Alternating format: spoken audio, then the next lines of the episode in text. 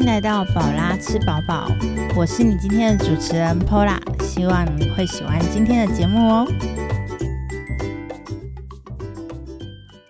嗨，我是 Pola，今天呢要跟大家聊聊，就是为什么我想要开始做 Podcast 这个主题呢？其实应该要在第一集的时候就跟大家聊聊了。不过我第一集实在太想要介绍我的家乡嘉义给大家认识了，所以呢，这个主题我就放在第二集跟大家做介绍。那我为什么想要开始做 podcast 呢？我去年的时候呢，开始做了一个网络的小卖场，那卖的是日本代购的东西。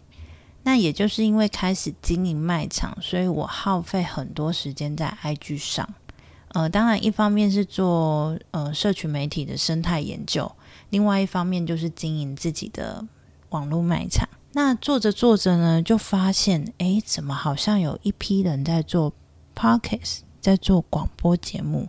那那时候呢，其实有开始在听。可是去年度的时候，自己注意的节目都比较偏一些专业性的节目，譬如说像投资理财啊，或者是什么经营个人品牌的这样子的节目。那那时候并没有特别想说，哎，其实我也可以试做看看。过了一阵子，大概这半年吧，发现说，哎，现在越来越多节目，然后有的可能是比较偏旅游休闲啊，或者是。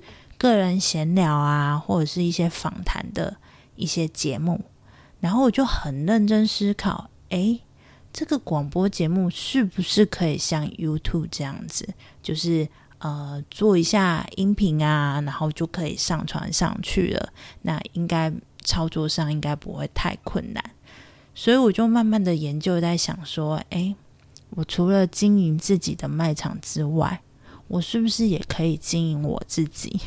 好，那当然不是说我要做网红还是什么的，应该是说我在很久之前也有想要做类似像 IG 的实际部落格这种概念，但是一直都没有一个动力让自己可以持续做下去。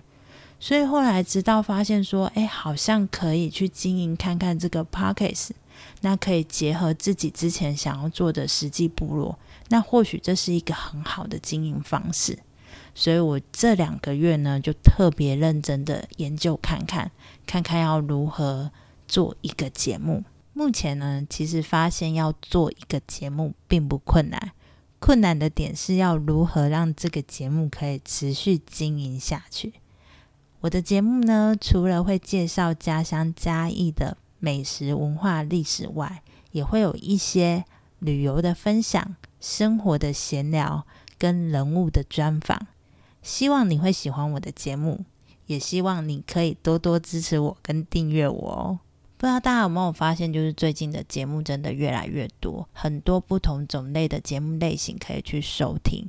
那我有发现一个现象，就是蛮多主持人的年纪应该都是三十岁上下。好，不是故意要说大家年纪比较大一点点。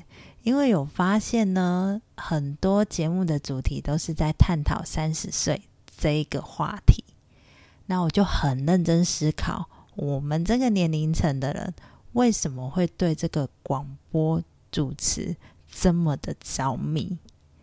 我们这个年代呢有什么？我们这个年代有即时通、无名小站、奇摩家族，还有一个陪你读书的。广播节目，不知道你读书的时候在听什么广播节目？前阵子社团上有呃做一个调查，就是哪一个是陪伴你成长的广播节目？很多人都选光宇的夜光家族，那个是飞碟电台的。我的话呢，我是选豆子的 Midnight You and Me。那其实除了中广的这个节目之外呢，今天要跟大家分享一个小故事。那其实影响我最深的电台还有另外一个电台，就是我们嘉义的云嘉电台。FM 九三点三，为什么会说这个电台影响我很深呢？呃，其实因为之前电台嘛，不像现在网络，就是你要听哪一台就可以听哪一台。以前其实有些电台是区域性的，那当然我们自己嘉义，我们可能就会比较常听我们嘉义的节目。那那时候其实嘉义的节目有的都是台语的，因为毕竟南部的话比较偏台语挂。那在晚上的九点、十点会有两个主持人主持，就是分分别九点会有一个，十点会有一个。然后这两个主持人他们主持的节目就是国语的节目。那我以前就是非常喜欢听听这两个主持人所主持的。然后在高中的时候就有一堂课，老师又说：“哎，要做那个报纸作业哦。”然后你可以随心所欲看要去采访谁。那当然以前没有像现在这样子店家这么多，或者是呃呃那么多人可以去做采访。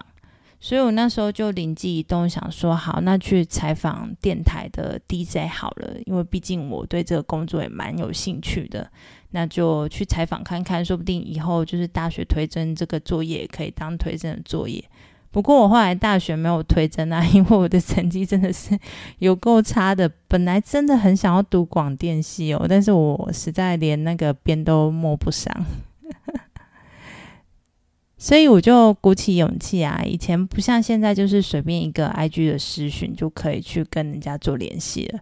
以前还要打个电话啊，或者是还要很认真的去找到这个人。然后那时候的话，就鼓起勇气，赶快打个电话，然后问主持人说：“哎，可不可以过去采访你？”然后其实也没有被拒绝，就主持人真的很爽快。我印象中他真的很爽快答应我们。然后因为我们很清楚的表明我们的来历，就是我们是哪间学校啊，我们要做什么作业啊，然后能不能过去采访你？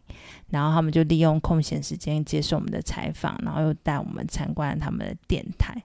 然后当时高中的时候，真的觉得很感动诶，有一种就是啊，我这样采访完，我以后是不是可以当广播电台的主持人？啊，只是事实证明是没有的。不过我没想到，在十四年今天，我可以用 practice 来圆梦的感觉。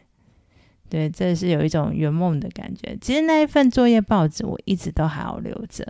然后我要开始做 p o c k e 的时候，就很认真的找那一份作业出来，想说啊，这个真的是以前的一个小梦想诶，现在可以自己买个器材，然后录一录，然后就可以做自己的主持人。当然，可能专业度比较没有那么够啦，可是我觉得至少这是一个圆梦的一个小起点。OK，分享这个小故事给大家。好，今天的节目到这里，希望大家会喜欢我的分享。那我们之后的节目呢，应该会双周更新。之后比较有空闲的时间呢，可能就会采取每周更新。那也欢迎追踪我的 IG，那我的 IG 跟节目名称一样。